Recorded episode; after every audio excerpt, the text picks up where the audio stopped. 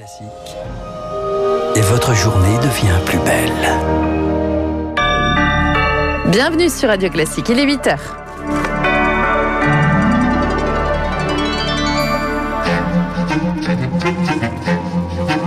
– 7h30, 9h, la matinale de Radio Classique avec Guillaume Durand.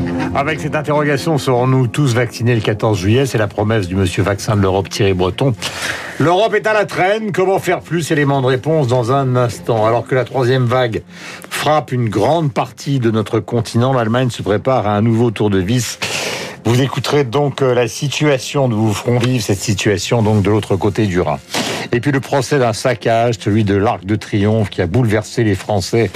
C'est évidemment donc pendant l'épisode des Gilets jaunes au cœur de cette affaire. 10 Gilets jaunes comparaissent devant le tribunal d'aujourd'hui, mais il ne semble pas du tout que ce soit ou qu'il s'agisse des leaders. Il est pile 8h, voici Lucille Bréau. Radio Classique. À la une de l'actualité, Lucille, donc 3 millions de vaccinations depuis 2 jours par jour aux États-Unis. Nous en sommes très loin. Comment vacciner plus ? Et oui, à ce jour, un peu plus de 6 millions de Français ont reçu au moins une injection. C'est le nombre de piqûres réalisées en 48 heures seulement aux États-Unis. Contraste saisissant. En Europe, les doses manquent. La question sera d'ailleurs au cœur d'un nouveau sommet européen en visioconférence jeudi prochain. À la mi-avril, Paris prévoit 10 millions de primo-injections. Mais seulement tenable, Rémi Pister. Principale condition, avoir des doses pour la médecine de ville. Cette semaine sera compliquée. Les médecins sont priés d'utiliser celles qu'ils ont dans leur frigo. Et seulement 2 flacons d'AstraZeneca seront livrés pour les pharmaciens, soit 300 000 doses. Pourtant, Gilles Bonnefond, président du syndicat des pharmaciens d'officine, l'assure, ils peuvent faire bien plus. Nous, on peut vacciner 1 million par semaine. Si les doses d'AstraZeneca n'arrivent pas et qu'il reste que du Pfizer, ça va être compliqué d'y arriver. Si les doses arrivent, mi-avril, on vaccine la tranche 55 et plus, sans comorbidité. Là, c'est beaucoup plus simple. Pour tout le monde. AstraZeneca au ralenti, mais une livraison de Pfizer est attendue la semaine prochaine. Et bonne nouvelle, il pourrait désormais être transporté à moins 20 degrés et non plus à moins 80. L'ouvrir aux autres tranches d'âge permettrait d'accélérer la campagne, selon le professeur de santé publique Philippe Amouyel. Pour l'acheminement Pfizer ou de Moderna, ça passe par les vaccinodromes. Et il faut absolument mettre ça en place, comme ils sont organisés en Allemagne ou aux États-Unis actuellement. Mi-avril, tout devrait s'accélérer avec l'arrivée du nouveau vaccin Johnson & Johnson, mais on n'en attend que 500 000 doses par semaine. Il devait être complété par un autre vaccin, celui de CureVac, mais il a pris beaucoup de retard. Il ne sera pas disponible avant le mois de mai. De mauvais augures pour la suite. Hier soir, pourtant, aux 20h de TF1, Thierry Breton, le monsieur vaccin de la Commission européenne, a fixé un horizon, l'immunité collective en Europe le 14 juillet. Alors, est-ce réaliste ? Écoutez ce qu'en pense Anne-Claude Crémieux. Elle est infectiologue à l'hôpital Saint-Louis à Paris. C'était votre invité, Guillaume, il y a quelques minutes. 14 juillet, pourquoi ? Si c'est pour toute la population, c'est non. Si c'est pour avoir vacciné au 14 juillet l'essentiel de la population au-dessus de 50 ans, je ne sais pas ce qu'il a dit, je pense que oui. Oui, la vaccination qui fera l'objet d'un débat aujourd'hui à l'Assemblée. À Marseille, c'est un carnaval non déclaré qui fait polémique. 6500 personnes ont paradé hier dans la cité phocéenne. La plupart jeunes et sans masque, irresponsables pour les élus des Bouches-du-Rhône. Bilan, 7 interpellations. À la une également des commerçants qui sont en colère. Ce sont les grands perdants des nouvelles restrictions entrées en vigueur dans 16 départements. Les commerces dits non essentiels, parmi eux, les salons de beauté contraints de baisser de rideaux alors que les coiffeurs, eux, peuvent rester ouverts. Une aberration pour Jean-Michel Caram, le patron de l'atelier du sourcil. Il gère une 60aine de salons. Il a saisi le Conseil d'État. 1 mois de fermeture, c'est à peu près 2 millions à 3 millions d'euros de perte de chiffre d'affaires. Avec les coiffeurs, on a le même code NAF, qui est le code du secteur d'activité qui est attribué par l'INSEE à chaque entreprise. Alors, qu'est-ce qui justifie donc notre fermeture ?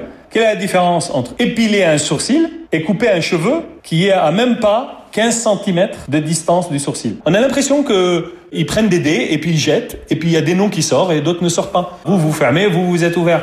Franchement, c'est aberrant. Des propos recueillis par Éric Kioch. Eux ne veulent pas de report des régionales. 10 présidents de régions de droite comme de gauche demandent au gouvernement le maintien du scrutin malgré la crise sanitaire. Ils signent une tribune dans le Figaro. Elles sont prévues les 13 et 20 juin prochains. L'Allemagne se prépare à un nouveau tour de vis. Berlin s'apprête à prolonger les restrictions qui devaient être levées à la fin du mois de mars. Une réunion a lieu aujourd'hui entre Angela Merkel et les Länder. Marc Thédé, l'Allemagne, à son tour frappée par la 3e vague du Covid. Les terrasses de restaurants, les musées et les gymnases vont sans doute rester fermés au moins jusqu'à la fin du mois d'avril. Vendredi, Angela Merkel indiquait que de nouvelles restrictions, dites freins d'urgence, étaient nécessaires. Cette flambée de l'épidémie surprend dans un pays qui a longtemps fait figure de bon élève dans la lutte contre le coronavirus.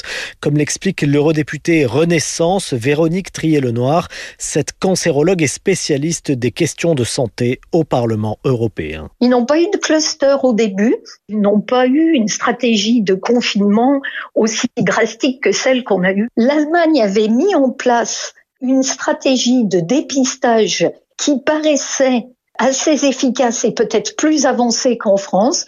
Apparemment, ces campagnes ne fonctionnent pas très bien. Ils ont les problèmes de vaccination que nous rencontrons. Ils ont le problème du variant anglais. On ne maîtrise malheureusement pas du tout les caprices du virus. Mais certains acceptent mal la perspective d'une prolongation du confinement. Samedi, 15 à 20 000 opposants aux mesures de restriction ont manifesté dans la ville de Kassel, dans le centre du pays. Un rassemblement marqué par des heurts avec la police. Marc Thédé à l'étranger. En bref, ils sont accusés d'avoir aidé Carlos Ghosn à fuir le Japon fin 2019. Deux Américains, un père et son fils, ont été inculpés cette nuit à Tokyo. L'ancien patron de Renault Nissan, lui, est toujours réfugié au Liban. Au Congo, la présidentielle. Au Congo-Brazzaville, la présidentielle endeuillée. L'opposant Guy Brice Parfait Colélas, principal rival de Denis Sassou Nguesso, est décédé. Il est mort des suites du Covid lors de son évacuation sanitaire vers la France. À la une également, le procès d'un saccage. Celui de l'Arc de Triomphe, c'était le 1er décembre 2018. La manifestation parisienne des Gilets jaunes dégénérée, stupéfiant tout le pays. À l'extérieur, on se souvient à l'extérieur du monument des scènes d'une grande violence entre policiers et manifestants.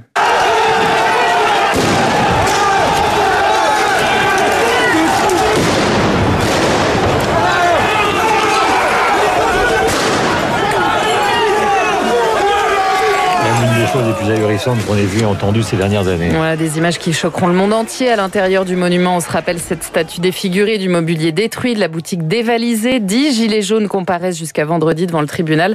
Aucun n'a de casier judiciaire ni le profil d'un meneur. Et puis nous l'utilisons tous les jours pour boire, cuisiner, se laver. L'eau, c'est la journée mondiale de l'eau. Et oui, elle coûte de plus en plus cher. Guillaume, 60 millions de consommateurs a analysé son prix dans 130 villes. Et bien, résultat, ils ont augmenté de plus de 10% en 10 ans. Cela va du simple au quintuple. Benjamin Dourier est le rédacteur en chef adjoint de 60 millions de consommateurs. L'une des explications, c'est l'assainissement, donc le traitement des eaux usées. Ça coûte de plus en plus cher. Il y a certaines villes, alors elles ne sont pas extrêmement nombreuses, mais qui ont réussi à faire baisser le prix de l'eau. Alors c'est passé généralement par une renégociation bien menée. Parmi ces villes, il faut citer Antibes ou Châteauroux, qui ont réussi en renégociant leur contrat à faire baisser le prix de l'eau qui est facturé aux usagers. Des propos recueillis par Hortense Crépin. Le mètre cube d'eau coûte 1,45 € par exemple à Antibes, contre 5,80 € à Saint-Brieuc ou 8,18 € à Mamoudzou à Mayotte. Enfin, le Paris Saint-Germain, en tête du classement de la Ligue 1 ce matin grâce à sa victoire hier à Lyon, 4-1 et à la défaite à domicile de Lille face à Nîmes, 1-2. Cela permet au PSG de se hisser à la première place du podium. Il est 8h08. Merci Lucille. La Radio Classique organise aujourd'hui l'opération Prenons l'air. À 11h, tout le monde est invité à se mettre, si vous le souhaitez, bien évidemment à la fenêtre. D'ailleurs, il fait clair ce matin. C'est la première fois donc qu'il fait vraiment clair sur l'ensemble du pays. Et nous diffuserons l'air du printemps de Vivaldi que vous pouvez diffuser chez vous. Ce serait une bonne initiative. Joie et partage.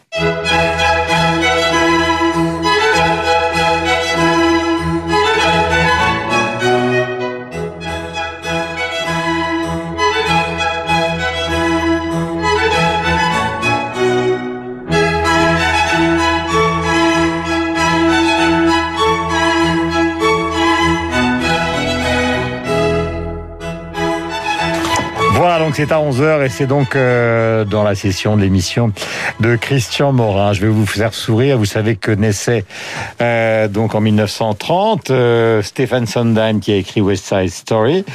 Voici donc la chanson célèbre dont il est le parolier et vous allez voir pourquoi vous allez sourire.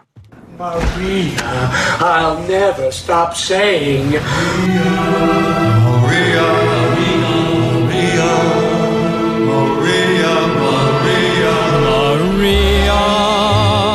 I've just met a girl named Maria, Voilà, je ne désespère pas de faire sourire Guillaume Tabar et Stanislas Guérini. Bonjour à tous les deux. Je ne sais pas si vous vous souvenez, dans Mafia Blues, avec Robert De Niro, qui joue le rôle d'un gangster enfermé dans une prison, et Billy Crystal, qui est son psychiatre. De Niro a trouvé une combine pour sortir de prison qui est absolument hilarante. Il se met à chanter à longueur de journée, justement, West Side Story, pour obliger les gens à le libérer, ce qui donne ça. Cette scène est absolument à hurler de rire. Maria, I'll never stop saying Maria, Maria! Hall? Maria! Hall, it's me, Dr. Sobel. Maria! Voilà, donc le directeur de prison à bout de nerfs d'entendre De Niro hurler en chantant faux Maria toute la journée, finit par faire venir Billy Crystal, qui est son psychiatre. Et il sort. Évidemment, tout ça n'est évidemment qu'une gigantesque escroquerie. Le film est très drôle. S'il faut chanter faux pour sortir du virus... Non, mais attendez, nous n'en sommes pas encore là. Ne bougez pas. Il est 8h10, voici Guillaume Tabar, Stanislas Guérini. Vous êtes sur l'antenne.